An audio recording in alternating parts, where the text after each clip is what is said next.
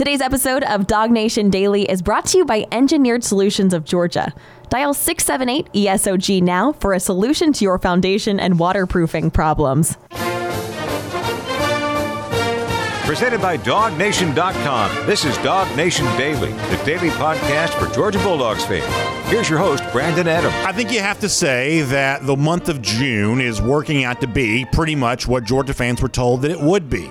I mean, you want to go back into like the early spring, it really sort of seemed like the month of June was kind of circled as a major epicenter for the 2023 recruiting class, not just for the dogs, but across the rest of the country there as well. The gravitational pull of the class has just kind of moved up in the calendar year, whereas maybe years ago you were thinking about, you know, wintertime with a February decision. And even as the early signing period began in 2018, you know, with, with sort of that late fall, December time becoming a, a really big deal all of a sudden it seems like more and more guys are taking advantage of these summer official visits, looking to make decisions and get the information they need about making their decision prior to the start of their senior year. July is a dead period for stuff like that. So a lot of this now happens in June. And if, if you follow like the social media chatter, related a lot of this kind of stuff. You saw all these elite four and five star prospects saying, I got to visit Georgia coming up June the whatever, whatever and on and on you go there. And there was just all of this attention, such a big spotlight pointed on the month of June. You knew big visits were going to happen, but for a lot of fans, the question is okay, well, what is the tangible benefit of those visits? What is the aftermath of all this buzz that seems to exist around UGA recruiting? And sometimes we're led to believe, oh, it's going to be so easily measured. It's going to be so uh, era, you know, ever, ever present and, and, and apparent for all of us. And you know, sometimes it doesn't quite work out that way, but I'd say this month for Georgia is kind of working out that way, whether it be A.J. Harris last week, which we obviously had a really good time with, or C.J. Allen, the really good looking linebacker that, that made his commitment announcement to Georgia yesterday. And admittedly, I think for those of us who kind of do this for a living, present Georgia content on the internet, I think one, and by the way, good look there at uh, Allen on your screen if you're watching on video. Uh, another one of these recruits that uh, takes advantage of the all white uniforms, including the helmet, uh, for his recruiting photo. Got the committed uh, background there, and he puts out the Go Dogs there on Twitter. So CJ Allen clearly having a good time with this on social media. That's great to see from him. But the point here is, I think for those of us who do this kind of thing, you know, present Georgia content on the internet, you know, sometimes what counts as a major commit is sometimes, you know, hard to decide because let's face it, Georgia has been in the business of getting a lot of big time commitments for uh, for a very long time. And obviously, last week when Georgia goes out and uh, beats the Florida Gators for a guy like Harris, obviously everybody's reacting in such a big way to that. That's kind of like one of those things that had Georgia fans buzzing for a couple of days here. I want you to know, though, that in the case of Allen, while it may seem like the buzz is slightly smaller than it was for uh, Harris there last week, the truth is, is this is in its own right a very big commitment there for the Georgia Bulldogs, and it's the kind of thing that ought to generate its own level of excitement you know, how do you compare to other commits? I don't know that I necessarily want to do that, but for a Georgia program that's used to getting a lot of guys who are kind of in that sort of like four star, top 150 player in the country type range, uh, you don't ever really get tired of it. You don't ever really get, you know, to the point where you kind of overlook it or disregard it. And I think that's the case with Allen. So that's just kind of one of the thoughts that I had there on that. There are also four other thoughts that I want to share quickly about Georgia adding this four star linebacker, CJ Allen, to the fold. I like the way in which this was rolled out last night, and this may seem like a small thing, but to me, it's one of those things that kind of matters. I've told you before that Georgia is one of those programs that on the field is so businesslike. And Kirby Smart himself is a very all business type coach. You don't see Smart, you know, making, you know, goofy things on social media the way that, like, say Lane Kiffin does, or you don't see a lot of, you know, just a lot of silliness, tomfoolery, if you will, from the program on a regular basis. This is a program that's kind of taken on a little bit of a serious demeanor. They take a very edgy, business like approach to their action on the field. And I think most of them would say that is a mindset that has worked well for Georgia on the field. But you may have also heard me say in the past that if you're going to be that business like between the white lines, you got to try to find a way to have a little bit of fun around the periphery. You got to try to find a way to have a little bit of fun when you can, because let's face it, on the field, Georgia has decided that winning is fun, and it's going to do whatever it takes to win there on the field, which means grinding pretty hard, which means having a head coach that's kind of always in the midst of that grind and thinking ahead of the next thing, or you know, knee deep in the thing that he's currently doing. And you know, sometimes the uh, Kirby Smart press conferences, his public face is not always the most sort of touchy feely type thing in the world. So when you can have some fun, probably important to do that. And I thought yesterday, in the way in which the Allen thing was rolled out, was an example of this. Or I should say, yeah, the the Allen thing was rolled out yesterday, kind of an example of this. And it was also kind of against the typical norm here on this. Like a lot of times, whether it be media or coaches or whatever else, when a recruit is getting ready to make his announcement, this is one of those things where it's almost like complete radio silence. Nobody wants to like, as they say, spoil the announcement. That's kind of always been the mindset that's out there. You kind of clear the runway. You let the recruit announce this on his own terms, in his own way, and nobody tries to spoil this or hinted this really whatsoever. Well, yesterday you had a little bit of a different type of thing on that, where there was a little bit of like internet buzz leading up to Georgia making some sort of announcement, including Glenn Schumann, the obvious linebackers coach, who's obviously someone instrumental in a thing like this. You know, Schumann kind of had this yesterday where he sort of tweeted the Kirby Smart popcorn gif with the eyeball emoji, kind of setting the stage for Allen doing what he's doing.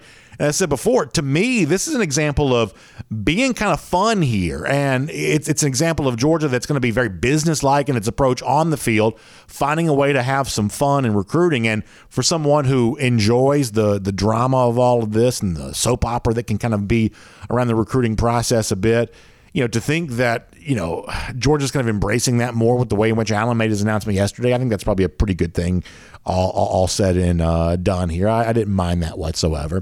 Here's the other thing I think we notice about Allen coming to Georgia is you can't help but uh, deny, or you shouldn't deny anyway.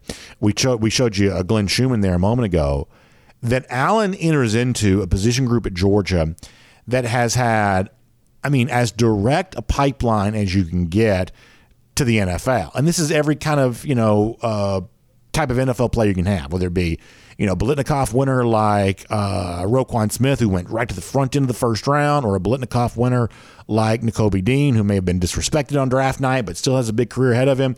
A guy like Tae Crowder, who for a long time played without very much in the way of accolades and yet found his way into the NFL draft and has found himself a home in the NFL. You know, guys like Monty Rice, who just sort of always seem to play the position the right way, doing the way that it's supposed to be done. I mean, when you think about a very young coach, and I know Connor Riley, who will join us later on, who wrote about Glenn Schumann for DawgNation.com this morning, uh, but you can't help but notice all of this that for a very young coach who had no coaching experience whatsoever before he got to UGA, the fact that he has not only won the kinds of recruiting battles that he's won, but he has such a high batting average in terms of taking these players, putting them into the NFL. Quay Walker, uh, you know, Channing Tindall, you had their names in a discussion like that. Hard not to notice the way in which you know, Schumann star has just risen as a coach, and hard to have a much more successful start to a coaching career than what Schumann has had. And of course, when you have that kind of success, when you have uh, bred the kind of NFL prospects that Georgia seems to at the linebacker position,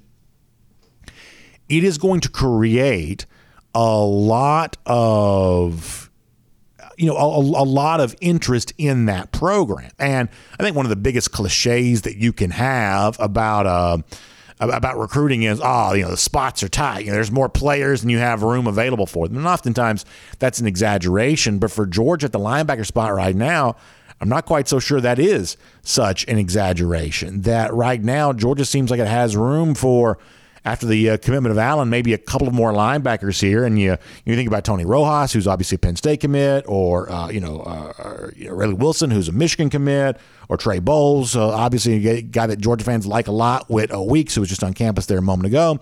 Uh, that you're looking at a long list of linebackers that Georgia fans have developed some affection for. The Georgia coaches, in some respects, seem to have great respect for, and you don't have room for all of them. And so, I think one of the interesting things that's going to play out here in the weeks to come is you know, who are those linebackers who are either prioritizing Georgia or being prioritized by Georgia for the couple of remaining spots you might have on the heels of Allen announcing his pledge there yesterday. So that for me is four thoughts quickly on the uh, commitment of CJ Allen to Georgia. I'm going to add a final one here for a moment. And this is one of those things that maybe only I notice, or maybe this is only interesting to me. I'll, I'll certainly grant you that.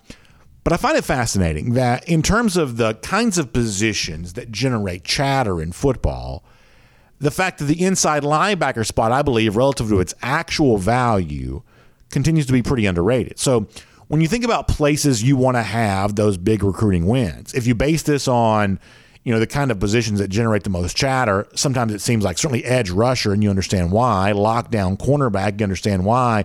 Those are positions that seem to always gravitate towards the front end of the NFL draft, that, that, that generate big time interest in free agency when those guys become available in the open market, and certainly get fans really excited from a recruiting standpoint there as well when your college team has a chance to add one. Sometimes it seems that the inside linebacker spot seems to lag behind a little bit in terms of the overall interest when it comes to that discussion. Certainly from an NFL draft standpoint, we know that's true. Uh, Nakobe Dean was unfortunate on the receiving end of that going back to April, we think unfairly, but nonetheless, that's kind of what happened. That's kind of the way that it played itself out. And yet, when I watch football, both the college and the pro level, I continue to see the very best teams in the country, the very best teams in the league, if you think about on Sundays.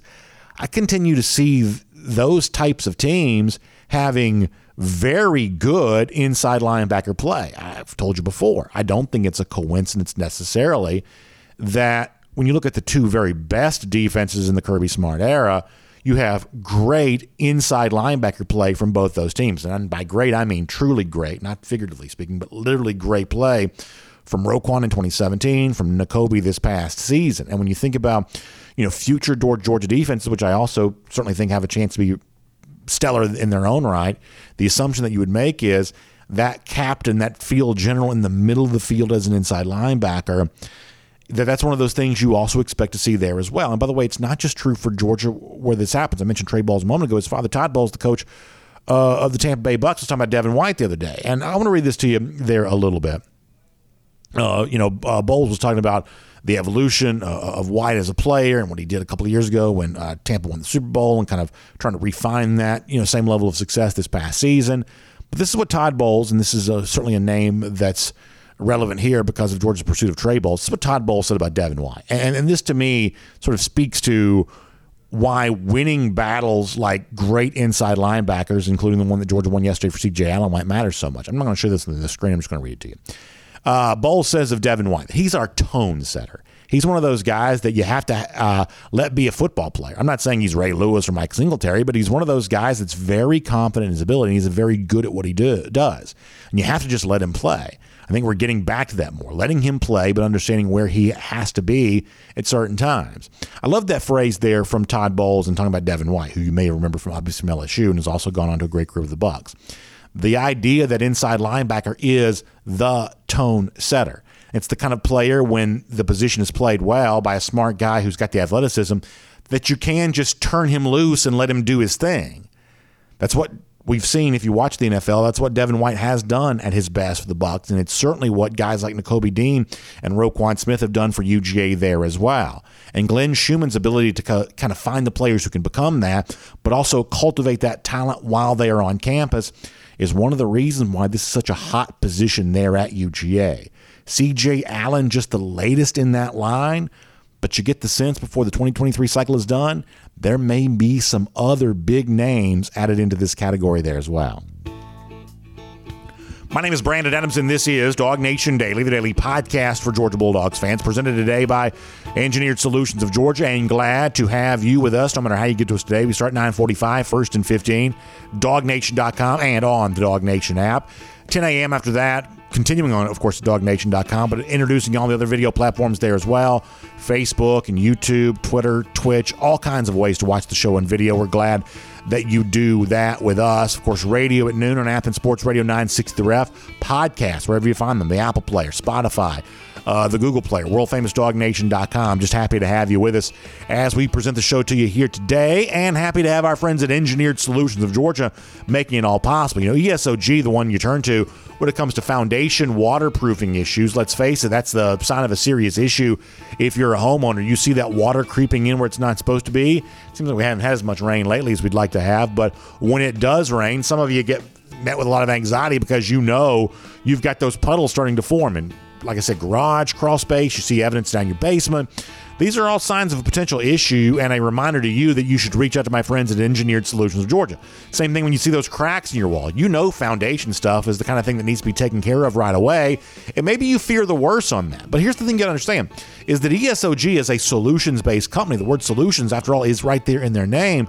So they're looking to tell you whether the problem you're facing is a big problem or not. If it's a small problem, then they'll just tell you to go to the hardware store and get whatever you might need to fix the thing you might have. But if it's a more substantial issue, and let's face it, sometimes that is the case, you want the team at Engineered Solutions of Georgia on the job because they've got a full team of engineers on staff ready to help you. There's nobody else in the market that can say that.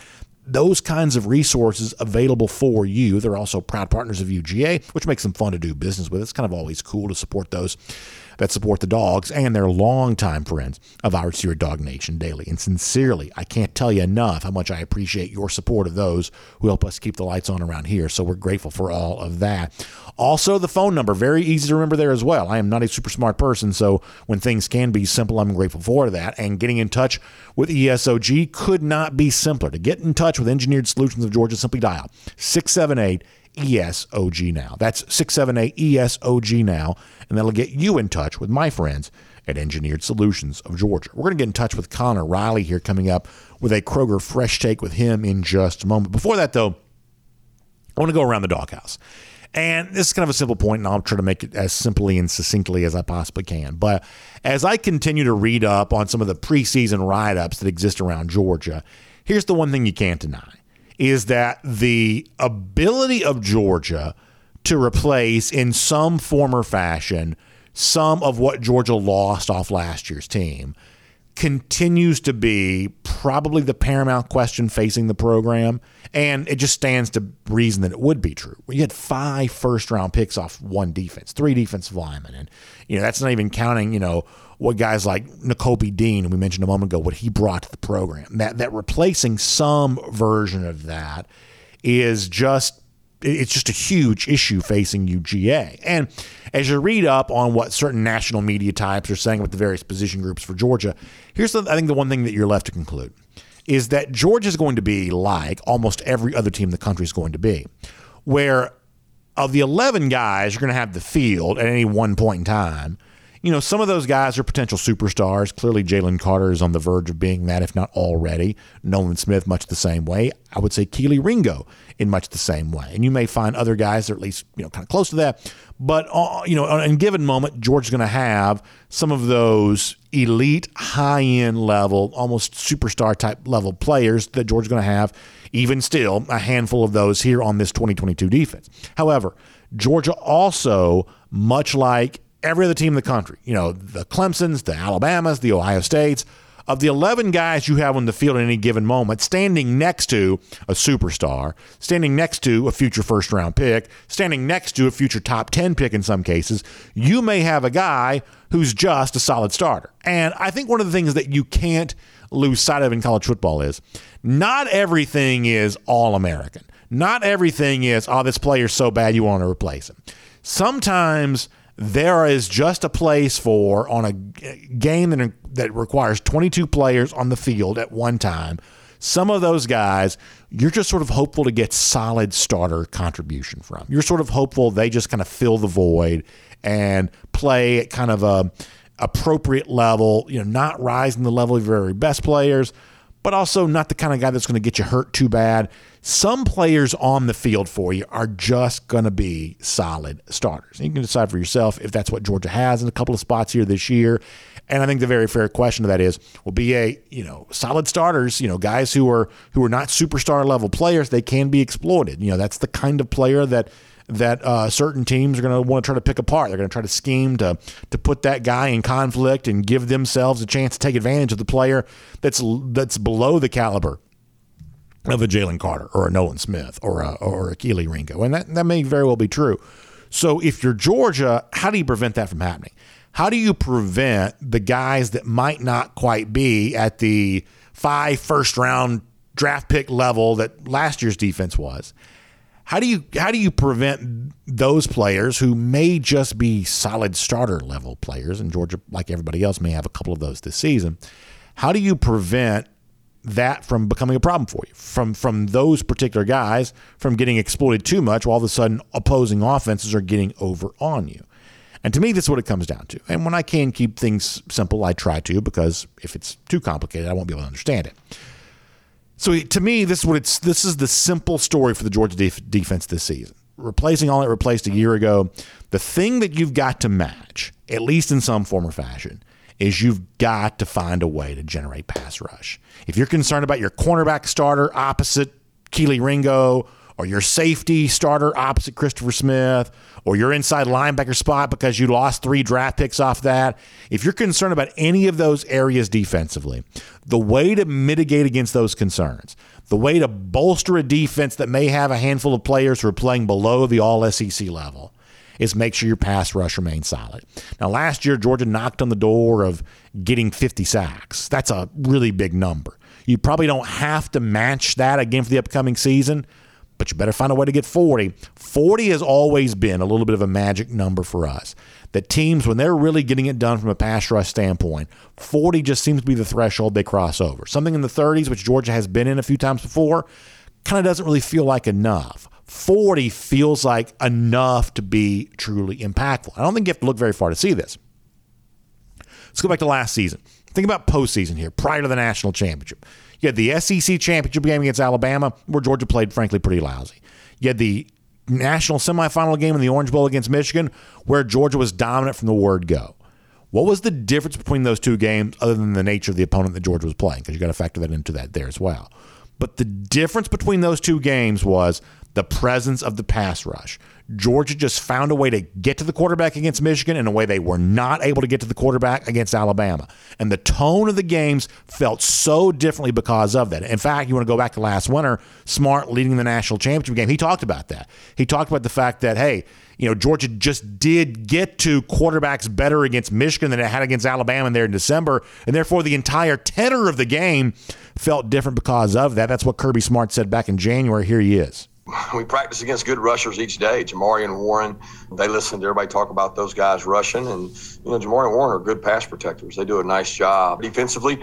We, we generated some better rush. We have to be able to do that to be successful. Was it a magic potion? I don't think it was a magic potion. We, we called a lot of the same calls, you know, we called against Alabama, but uh, the, the quarterback probably didn't escape as good as Alabama's did, and we finished a little better. Don't you love that phrase? We have to be able to do that to be successful. That was true for Georgia in the 2021 postseason. That's true for Georgia heading in the 2022 season there as well. There is a lot of departed talent off this Georgia roster.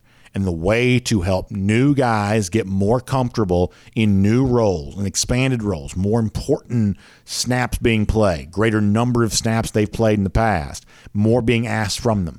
The way to allow those guys some space and some time to get comfortable doing that is to make sure Georgia maintains some semblance of a pass rush the way that it had a year ago for almost every game that it played, including that Michigan game in the Orange Bowl, which gave Georgia its chance to go win the national championship. Kirby Smart says it in no uncertain terms. We have to be able to do that. That was true last year. I think it remains true this year there as well. And that is around the doghouse here today on DawgNation Daily, presented by Engineered Solutions of Georgia. Before we're done, there are a couple of very big recruiting stories, not really involving UGA, kind of outside the footprint here of DawgNation. We'll cover those and tell you what that might mean about the sport here in the current state we are, summer of 2022. So we'll do that. Then we also have a funny golden shoe for you there as well.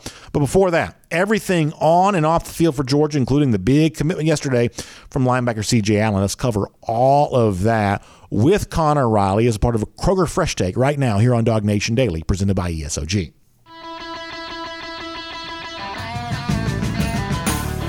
And across the SEC or wherever the recruiting trail may lead, here's a DawgNation.com insider. Of course, Connor following the news yesterday very closely. CJ Allen's commitment to the Dogs. He also had a great story this morning at uh, DawgNation.com about the role that Glenn Schumann has played in this and the great success that Georgia linebackers have had on the field there as well. Connor, I want to cover all that with you here as a part of a Kroger Fresh Take. But before kind of sort of get into the, I guess, the weeds on that, I think the most fascinating part of adding Allen, a very good player, the kind of guy that Georgia's always going to want in every situation, is what this means for the other dominoes at the linebacker spot. Because right now, Georgia seems to have more players of interest. Certainly, fans have some favorites here in this discussion, and there are more of these names available than there are spots available. It be Rojas, the Penn State commit, or Raylen Wilson, the Michigan commit. There's been a little bit of a, a move lately, would seem, for Whit Weeks, who's obviously, you know, kind of from the Oconee County area. Uh, who am I leaving out here? Oh, yeah, Trey Bowles. Maybe that may be the number one fan favorite of all right now. That there's a lot of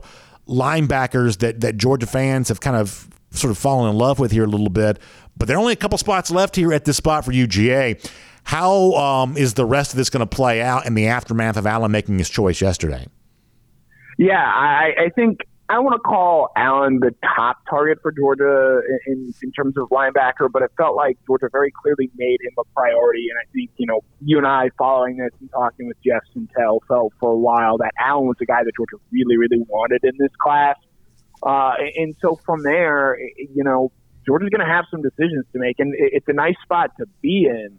And it speaks to what, as you sort of touched on earlier, Glenn Schumann has been able to do at Georgia to get to a place where, you know, you've got five, you know, really, really talented linebacker prospects who all want to come play for you. And the reality is you're just not going to take five inside linebackers in one class. And so it's going to be really interesting to see the choices that get made here in terms of who ends up picking and, coming to the school uh, in, in Georgia because you know let's look back to uh, I want to say the 2020 recruiting cycle. You know Georgia was only going to take one edge rusher in that cycle. And they took MJ Sherman because that was a guy that they had zeroed in on early in the recruiting process. And there was another player in the state that year who ended up being a five star. And last year, Will Anderson was that player happened to be probably one of the best, if not the best, defensive player in college football. So it, it's a tricky needle to thread in terms of some of these decisions that are going to have to be made. But at the end of the day, it's still a pretty great spot to be in in terms of making your selections and, and having these guys available. You'd much rather be in this position than say a Florida or you know a Texas where you're trying to chase after these guys and get them on the campus and just have a shot at them.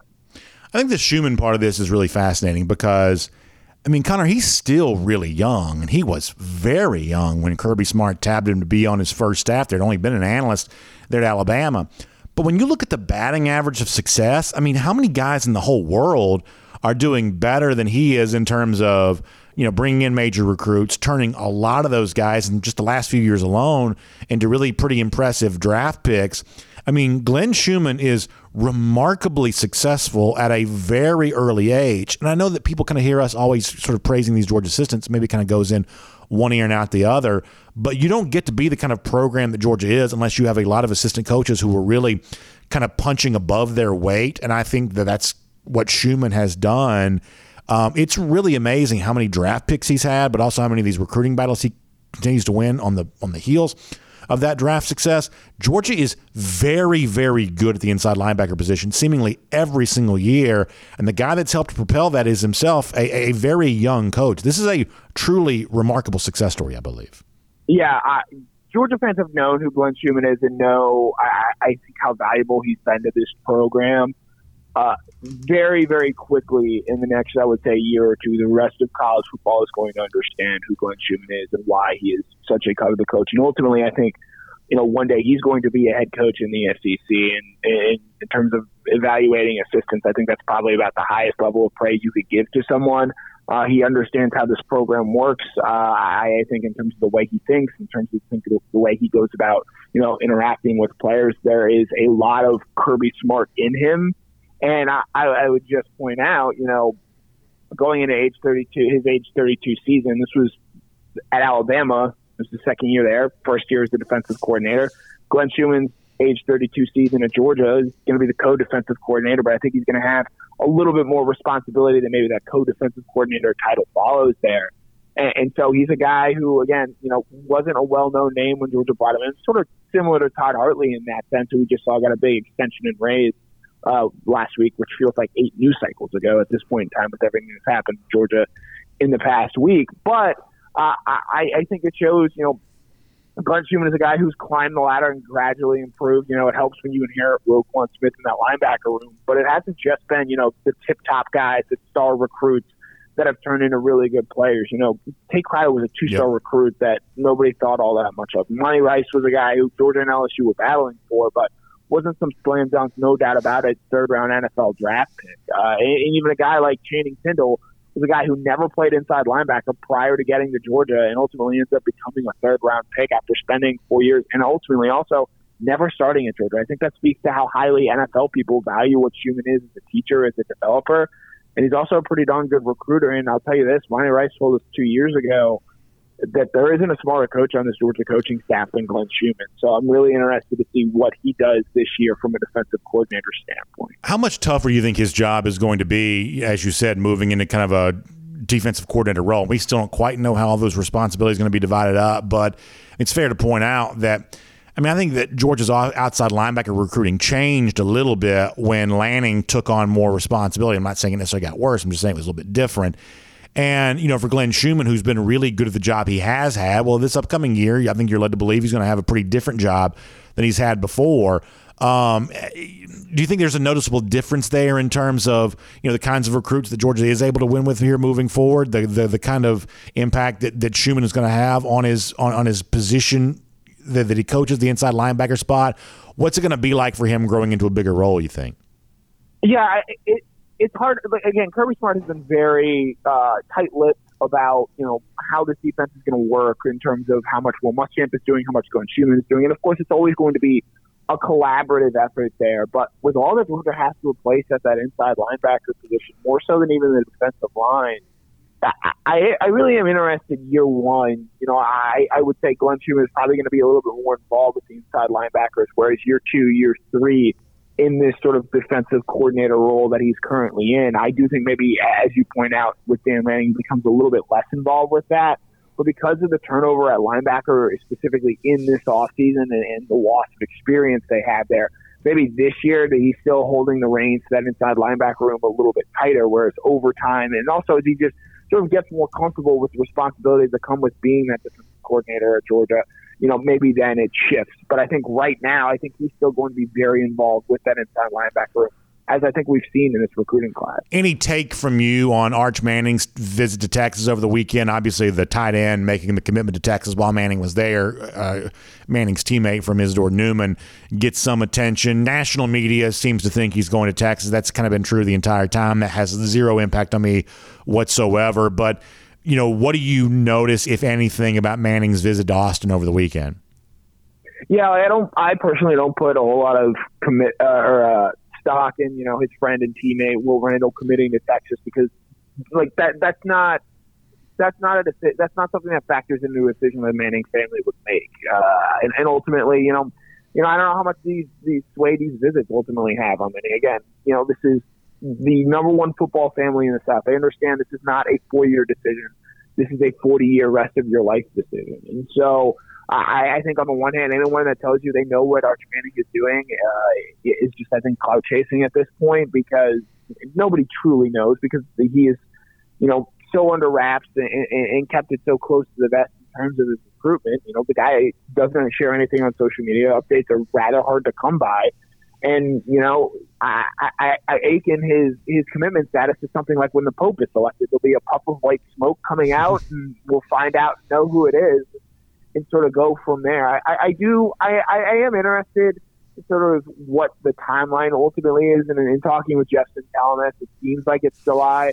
I do wonder the longer it goes into the season, you know, I actually maybe think that might help Georgia a little bit because really? that would mean that maybe Arch, I mean, just because Texas, Texas is such just an interesting program right now. You know, they went five and seven, they lost six straight games last year. They lost to Kansas in year one. And, and I don't think Arch wants to go to a program that isn't stable and, and doesn't have the winning there. And so if he still has questions, that Manning family still has questions about what Texas is going to be able to do in terms of its long-term trajectory and the trajectory over the course of Arch's career there. I, I do understand them potentially waiting out and seeing what Texas does. Of course, that doesn't mean, you know, you can, you know, you can still make that commitment and then change your mind down the road, obviously. But I, I, do think maybe the longer this goes, potentially the better that is for the University of Georgia. So I'm going to ask an unfair question, and the reason why this is unfair is because it wouldn't be admissible in a court of law because it goes to state of mind. But you mentioned a moment ago that you don't think anyone knows what Manning is going to do. Do you think Manning himself knows what he's going to do, or is his deliberation continuing because he's trying to decide? Uh, inside Manning's head right now, do you think he already knows the decision he's going to make? I would say no, but again, this is because you know we know so little about who Arch Manning is. If I and I'm one of those people who, if like if I know I'm going to do something, I, I make it known that I'm doing it. I would like to think that with all the hoopla and, and all the you know the the questions that come with his recruitment, if he truly knew what he was going to do, he'd probably want to get it over with. Just because I think more often than not, committed recruits are much quieter than uncommitted recruits. And so I, I think if he did truly know where he wanted to go and what he wanted to do. I do sort of think, especially with the you know throwback nature that the Manning family has wanted with this recruitment, that if he knew where he wanted to go and he knew where he wanted to play, he'd probably already be there. Given you know he's been to Georgia, I think four times now. He's been to Texas four times now. He's been to Alabama multiple times there as well. You know, I, I'm not sure what all more he would want to to see if he had already made up his mind and had that decision made. So I don't think, as it stands right now, on I guess June 21st, uh, that Arch Manning fully knows what he wants to do. So speaking of Manning, I saw the story. I know our buddy Michael Carvell had also uh, brought the dog this to DawgNation for us. Um, that Stetson Bennett's going to be part of the Manning Passing Academy. It's a thing that happens every single year. It's really for you know high school recruits, but the college quarterbacks get a chance to be counselors. They also compete against each other there a, little bit there too. I find this to be kind of interesting. I don't know that it's necessarily all that important necessarily, but I still kind of find this to be somewhat compelling that a guy like Bennett going into such a pivotal year for him, the kind of final year for him to write his legacy there at Georgia, going to get a chance to spend some time around other great quarterbacks.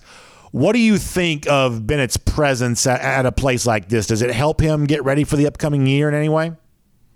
Yeah, and I, I think it establishes him, you know, a, a, as a name as, as someone to be taken more seriously. Something that the national media very clearly has not done with Stetson Bennett. Instead, you know, focusing more on his story and all that he's got, all that he's been through to get to this point, instead of you know his actual game and what he does well. And I will ask you this though, the do we think Stetson Bennett is there if Georgia doesn't win the national championship last year? No, probably not. Uh, now there are like forty something guys going to be there, so this isn't yeah. exactly the most exclusive club in the world. But uh, my guess is if he's not the national championship quarterback, even if Georgia lost like by one point in the national title game, I think it'd have been easier to exclude him. But being the the the quarterback of the reigning national champion probably does give him some extra cachet there. I would probably say. Yeah, and I I would say I'd probably agree with you on that point there. And, and so again, you know, Stetson Bennett is a guy, and you know, one of the things that's sort of been askew this offseason, nobody assumed he could get better last year in year two under Todd Monken, and that's exactly what he did. Say what you want about him, but he was clearly a better quarterback in 2021 than he was in 2020. Why can't he make similar improvements and get yeah. better again in a third year under Todd Monken like he did a season ago? We naturally project growth on just about every other player. We assume Jalen Carter is going to get better in year three. We assume Kelee Ringo is going to get better this year. We assume just about every player on this roster is going to get better going into this next season. Why is Stetson Bennett not given the same benefit of doubt there? Yeah, I mean, I think I think people the answer to the question is I think people just see limitations that might stand in his way of being able to do that, some physical limitations. But I am more likely to agree with your premise that I do believe there is a level of achievement that he has not yet attained, which I do think is possible for him. I do think he could play better in 2022 than he played in 2021. I guess, Connor, where the, the Manning thing becomes interesting for me is, is part of me sort of internally debates what the mindset for him that would be necessary to do that would be because I think it's pretty obvious that that Stetson kind of goes around a little bit of a chip on his shoulder because he has been so doubted. In some cases, he's even been doubted by his own team. You know, the coaching staff itself has kind of kicked him to the curb here a couple of times. He's even been doubted by them, and I think he's kind of fueled by that doubt a little bit. But if you're going to the Manning Passing Academy, and if you've got posted Heisman odds, even if they're you know really long shot odds you're not quite as doubted anymore as you used to be. So it's almost like I can't quite decide should Stetson continue to be the guy that sort of goes out there ready to fight because nobody believes in him? Or should he be the guy that embraces, no, now you are the guy. You were sort of treated as the unquestioned starter for Georgia this spring, something you have not been before. Which of those mindsets is the right mindset for Bennett? Maybe there's no way we can know this, but which of those mindsets is the right mindset? Should he embrace being the guy, the guy that's going to a prestigious camp like this? Or should he embrace being the guy who was doubted the way that he has been the last couple of years? Which is the right frame of mind for Stetson to put himself into, you think? I would say it's probably a combination of the two there. You know, you want to have that internal confidence in yourself that the rest of the team believes in me, but at the same point in time, Stetson got here because of that chip on his shoulder. And so, and I, I think in, interacting with Stetson and, and speaking with him a couple of times, I, I do think he's going to continue probably to lean more of that chip on his shoulder side because, quite frankly, he's still getting a lot of flack and you know being discounted quite often, and certainly more often than a national championship quarterback should be, in my personal opinion. And so I do think that chip on the shoulder sort of mantra mentality is going to continue to carry him. And you know, I don't know, and I don't know at what point you know eventually that goes away. You know, you look at a guy like Baker Mayfield, it arguably never goes away if you carry it yeah. long enough and it's a big enough chip. But I will also say this, you know, Stetson Bennett has also had plenty of confidence in himself. You know, it, it says something for him to, you know, to want to come back and to be a scholarship QB here and and have the belief in himself that ultimately he's going to get on the field, and that's exactly what he did. You know, it says something after the year he had in 2020 yeah. to sort of stay with this program, come back, and ultimately then go on and lead Georgia to a national championship. So I do think it says something about his confidence and his innate ability in himself that you know he, he can still have all that doubt and I'll have that big chip on his shoulder. You know, I, I won't give any free sponsorship here, but you know, a very tasty, big sized chip on his shoulder. Sure and still come out and do what he needs to do and be the player that he wants to be. Yeah, I think that's exactly right. By the way, speaking to some chips, great chance to get some uh, chips for your summer party coming up with our friends at Kroger. Summer is uh, here, and Kroger's got you covered on all of that. In fact, when it comes to grilling there as well to go along with those chips, Kroger's got you on all that there as well. You can turn up the heat and the flavor with new favorites for every dish uh, this summer. Go to Kroger.com or Kroger, or should say, go to the Kroger in store or Kroger.com grilling to learn more about that. All kinds of outdoor fun being had, and Kroger right there in the middle of all of that. Connor, how'd you like that transition? That's one of your better ones I've ever heard. I appreciate that. Hey, let me finish with this. I talked about the Georgia defense just before you joined us. And to me, I don't think there's any doubt that Georgia this year, like every team in the country, is going to have a couple of guys who are you're sort of hopeful they're just solid starters. Like this isn't fantasy football where you have 11 all-stars every position. You know, almost every team's got a couple of pretty high-end players. The best teams have more than a couple.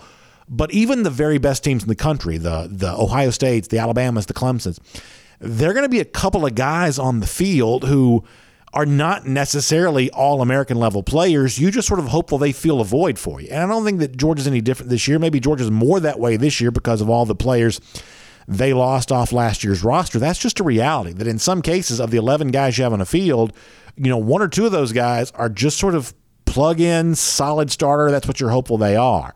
But kind of I'm a big believer that if the pass rush is at least somewhat replicated to what it was a year ago, you can mitigate against that and you can cover up whatever – potential weakness you might have as long as you're making life tough on opposing quarterbacks. And for me, this upcoming season, it's as simple as that for the Georgia defense. Uh, what's your kind of thought on that side of the ball here for the moment?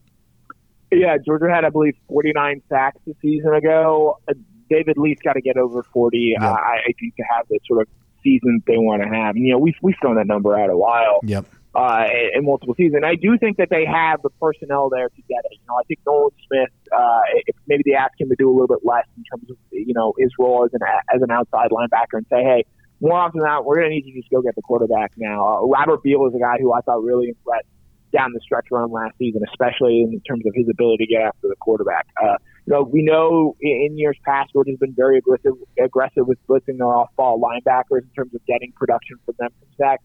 I'm really interested to see how Jamon Dumas Johnson, Trezmen Marshall, Trezmen Marshall, Smael Mondon factor into that there. Uh, and, and so, you know, you've got to find a way to get to 40 sacks, I think, to really cover up some of the weaknesses that exist on this Georgia defense, especially there in the back end. We don't know what that starting cornerback is going to look like opposite Kelee Ringo. Uh, that safety spot opposite Chris Smith, I have no idea what that's going to look like.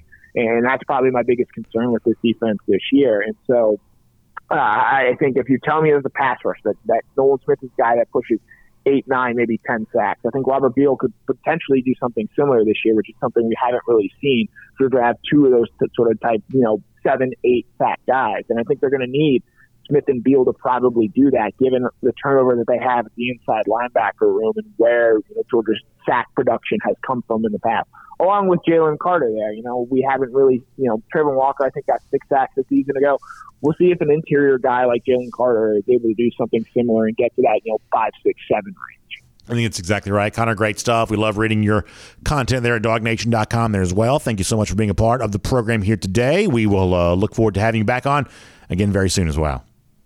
Yep, as always, was a pleasure, man. Let's take a look around the rest of the league. This is SEC Through. Yeah, really good stuff from Connor Riley there. Always fun to have him here. Make sure you're reading all the stuff that he's writing for you there at dawgnation.com he is doing a, a great job and uh, just sharing great insight on everything going on with UGA there. We're going to pull back big picture here and look at a couple things around the SEC. Before that, though, let me remind you that we're, when we're cruising around the SEC, we're doing so courtesy of our friends at Royal Caribbean. Boy, what a great time this is for you to be on your own Royal Caribbean cruise vacation. You know, it's just such a fun experience. And you know, we talked yesterday about some of the great things you're doing on board with entertainment options, but also at some of the places that you're visiting that I think should just get you really excited. And maybe nothing more exciting than that perfect day Coco Cay, that private island right there in the Bahamas that is just about as much fun and about as really amazing an experience as you're ever going to have. You get the thrill side with the water park, tallest water slide in North America, as a for instance. You get the chill side where everybody's just kind of hang, hanging out, relaxing largest freshwater pool in the Bahamas. This is a private destination that is a part of so many of the different Royal Caribbean cruise itineraries. And it's one of the things that probably gets me as excited about taking a Royal Caribbean cruise vacation as almost anything. When I am beginning my search for my next Royal Caribbean cruise, you better believe, and this is true, you better believe I am starting by looking at which ships are going to Perfect Day Coco Cay. We'll figure out the rest of the ports after that. But as a first and foremost, my Royal Caribbean cruise vacation's got to be going to Perfect Day Coco Cay. It's a non-starter for me. Otherwise, that's how much I love being a part of that beautiful private island right there in the Bahamas. And you only get that on a Royal Caribbean cruise vacation. So make sure you check out our friends at the Cruise and Vacation Authority. They can help you get booked up on this. You can find them online, tcava.com. That's tcava.com. You can also give them a call, 770 952 8300. That's 770 952 8300. They'll get you hooked up on all of that. You can own, you can enjoy your own Royal Caribbean cruise vacation here in 2022. All right, a couple of pieces of recruiting news to get to you here for a moment. This does not really involve UGA necessarily, but uh, I think it's going to be interesting for Georgia fans. Let me begin with this. Yesterday, five star wide receiver Carnell Tate chose Ohio State over Tennessee. Now, a couple of things for me interesting about Tate and his decision here. First and foremost, you know, the Ohio State Buckeyes, the, and by the way, nice look there at uh, Tate and a good looking edit there going to uh, Ohio. You see uh, Brian Hartline, the the Ohio State receivers coach there on the uh, screen there with him. Uh, obviously, they've had a lot of Biletnikoff Award winners and they're kind of celebrating a lot of that.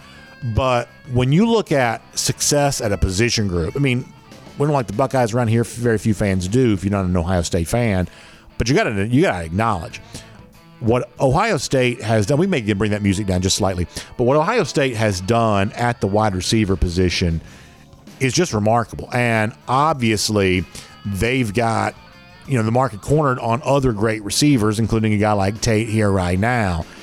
And I do think it's going to be interesting to see what this means for Ohio State in terms of its on field success. No one's producing better wide receiver play. We are certainly in a day and age when that seems to really matter. Obviously, recruits like Tate are noticing that. But last year, Ohio State missed out on the college football playoff after having a very explosive offense. This season, they are one of the odds on favorite to be expected to be in the playoff here this year. They're certainly the clear favorite in the Big Ten.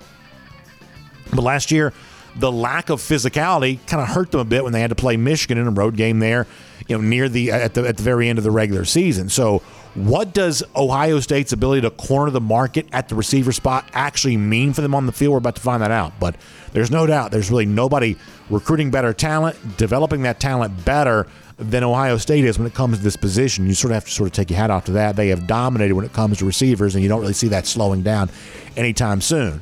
On the flip side of that, this is a recruiting battle that, man, Tennessee was really hoping it might have a chance to win. They were really hoping to be a factor in the Tate recruitment, and ultimately, he probably ended up making the decision that most people thought he was going to make there on that. And, you know, listen, well, one of the things I kind of find to be interesting about the Tennessee part in discussions like this is that for all the effort they've made to be a major player in the NIL game, you know, think about the rumors around Nico Iamaleava and all that kind of stuff the quarterback commit they have for the class of 2023. Thus far, it doesn't seem like their impact in terms of the kind of attention that they're getting is maybe as substantial as they hoped it would be. I mean, when you think about the big NIL guys, I mean, it's fans talking about Texas A&M, it's fans talking about Miami, even to a degree, sometimes talking about USC. Although it's difficult to tell how built out the infrastructure really is when it comes to the program out there in Los Angeles. But Tennessee kind of wants to be a player in all of this, but it kind of, kind of quite hasn't happened as of yet. I even joked about this the other day that when Nick Saban was kind of going on his whiny rant about NIL, he sort of mentioned everybody but Tennessee. If you're a Vols fan, you can't be all that happy about that. That supposedly nobody's got a better collective built up than Tennessee does. And yet, right now, beyond Iamaleava, you don't really see a lot of tangible benefit to that. Now, there's still a long way to go in the 2023 cycle, and that could very well change here soon. But this is the kind of example of on the heels of getting a big time quarterback commit that you know you were sort of hoping to win with some of these wide receivers, and important to know that Tennessee really you know had a hard time elbowing its way in along the along the lines of a, Ohio State in a recruiting battle for a guy like Carnell Tate. Another piece of recruiting news, and speaking of NIL, you have to assume this must factor prominently here. Five-star running back Rueben Owens has committed to Louisville. Now, you may remember a few weeks ago on the show we talked about Owens supposed to be taking a visit to Georgia, kind of canceled that visit. Uh, he had officials at the time scheduled to like TCU and and Louisville, and you're kind of left to wonder where his where his process kind of stood. Well, he ends up making what I think when you come when it comes to to you know being a big time prospect here in the 2023 cycle, a pretty surprising decision to go to a place like Louisville. We've had a long period of time now where almost all the five star recruits in the country were gravitating towards a very small number of programs, obviously, Georgia being one of them. I think some of the folks nationally are kind of left to, to ask the question of, well, does Owens going to Louisville mean we're about to see more parity in terms of the kinds of places that five star recruits are choosing to go? Maybe we'll see an example of that uh, in the rest of this 2023 cycle. Maybe this itself is just an outlier on that. But I think this kind of speaks to some of the challenge that exists when it comes to recruits making the decision about where they go and programs and boosters of those programs making a decision about how to spend their NIL money. Like, I, I mean, listen, I think Owens is a very good player, but I think that Louisville is really a decidedly average program. And, you know, if, if Owens goes on to be the kind of running back that many people assume that he probably would be because of the rating that he has, like how much of a difference does that really make for Louisville? I mean, is Rueben Owens going to be better for Louisville than Jahmyr Gibbs was for Georgia Tech? And you saw what that meant for Tech in terms of its on field success in the ACC these last couple of years. Great running back, but very little connection any kind of wins whatsoever. So if you're a Louisville booster, you've spent this money presumably to get Owens in the program. What happens when he gains 1,300 yards, but Louisville goes five and seven, or seven and five, or six and six, or whatever their records have kind of been there as of late? Like, how happy are you to have a great player if that great player alone is not enough to, to propel you to more wins? And I think we in the ACC have seen that the presence of a great running back alone is not necessarily enough to you know to get all that done. And if you're Owens, like how much money is worth it? And listen eh, obviously, if you're going to pay me a whole bunch of money, I might be willing to do a lot of things. But how much money is worth it to kind of put yourself into sort of an irrelevant place for your college career, especially when you've only got so many carries to give and you give those to a college team? Man, I hope you got a bunch of money for doing so because those are carries you could be giving to some future NFL team or, you know, as a part of some sort of college program that's truly in contention for a playoff berth or a you know national championship or something like that. As a running back, you've just got kind of a finite shelf life and you know, if you're giving those over to Louisville to go scuffling in the middle portion of the ACC, I hope when it's all said and done, that's a decision that you're glad that you made. Now, some people have kind of cynically said, hey, go ahead and take the NIL money for Louisville now, transfer a little bit later on, and get some money from somebody else later on. And maybe that's what this ends up being. And if he just wants to play for Louisville, then, you know, I got no beef with him on that if that's just the choice that he wants to make. But we are in kind of a very experimental phase of college football how much money would be worth it to you to play on an irrelevant team? Louisville probably continue will continue to be, and how much money is a booster to be worth to you to have a great player that's not really raising the fortunes of your program overall? If that's the way this plays out, I think checking back in on this a year or two from now is probably worth doing. But for now, we'll make that cruising around the SEC, courtesy of Royal Caribbean. And there was a video that got some uh, attention yesterday. We're going to make that the subject of our golden shoe here today. Always funny. We can bring that music down just a little bit, maybe, but always funny when you have these like gator videos that pop up from time to time. I don't mean Florida gators, although around here we're always enjoying the idea of you know gators getting what they deserve. And how about this video here today? As far as our golden shoe, uh, I want to thank uh, Alex uh, Lyle for sending this to me. How about this old guy here with a, just like a frying pan, just whacking this gator? Like that guy is braver than me by a magnitude of about a thousand. Like there's no way I'm doing that. But look at that gator turning tail and running though, much the same way the lousy stinking gators do on the field there as well. That is amazing. Uh, but good to see nonetheless. Uh, and that's the way it's going to go for the Gators on the field later on this fall. We'll make Alex our golden shoe winner for sending that to me today, and really the old guy for whacking the Gator there as well. How about speaking of the Gators? How about a Gator Hater update? It's been 4,912 days since Florida has won a national championship. They're getting some whacks on the head on the field a lot these days, it seems. And they've got another one coming in Jacksonville uh, very soon there as well. Our Gator Hater Countdown dogs back in Jacksonville in even 130 days from right now.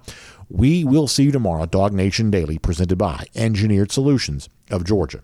And on the podcast, I'm now for the RS Andrews podcast cool down. We'll take a few of your comments here. And for today's cool down, I went and looked at some of the comments at dawgnation.com upon the announcement that CJ Allen was joining the 2023 class for the dogs. A dog tattoo checks in to say, Welcome to UGA. So happy you're a dog. Score check says, Welcome to Bulldog Nation. Uh, Old Dog 76 says, Great news. Proud to have you as a dog. Fort Worth Dog says, Welcome aboard. BDW 3184 says, Love the fact that he committed right after his official visit with Tennessee. Can't make this stuff up. Thanks for committing to the G. Yeah, that is kind of fun to think about that. Uh, pretty good point, BD. Uh, w, uh, like that. Dogman912 says, Georgia boy staying home. And yeah, listen, over the course of the last few years, Georgia has certainly gained in its national profile in pursuing recruits, but there is still something special about a dog from the state of Georgia choosing to play his home, his uh, college football right here in his home. UGA Dad 20 says, Kid's a football player. The way that he covers Granite Pursuit is very Channing Tindall esque. Nice comparison there. Not sure this kid couldn't play a running back at Georgia there as well. Playing basketball, especially at that size, is excellent training for football defenders, runners, and receivers. So UGA Dad sees a lot to like. Silver Britches says, Awesome news. Best news I've heard all day. Welcome to the dog fam. Keep working hard, young man. It's going to pay off. So a lot of Georgia fans very happy. Jim Wallace says, Congratulations to young Mr. Allen, his family, and DawgNation. And then Dog Crazy 76 says, Great news. Great time to get to this place to go be elite. Yeah, there's no doubt there's a level of fame that the Georgia program has obtained because of its national championship that seemingly recruits are pretty clearly noticing. CJ Allen, just the latest on that. But we would assume far from the last to make a big pledge to the dogs here in the coming weeks. So we'll be all over that for you here on DawgNation. Thanks for being a part of that today on our podcast Cool Down. Y'all check out RS Andrews online at rsandrews.com for your air conditioning, heating, plumbing, and electric needs. They'll show up on time. They'll do the work that's promised, the price is promised. You can trust RS Andrews on that, including your water heater. If it goes out, in many cases, they can replace it for you the same day. So make sure you check them out. rsandrews.com for more on that. Y'all have a great day. We will see you tomorrow. Uh, DawgNation Daily, presented by Engineered Solutions of Georgia. We'll look forward to talking to you then.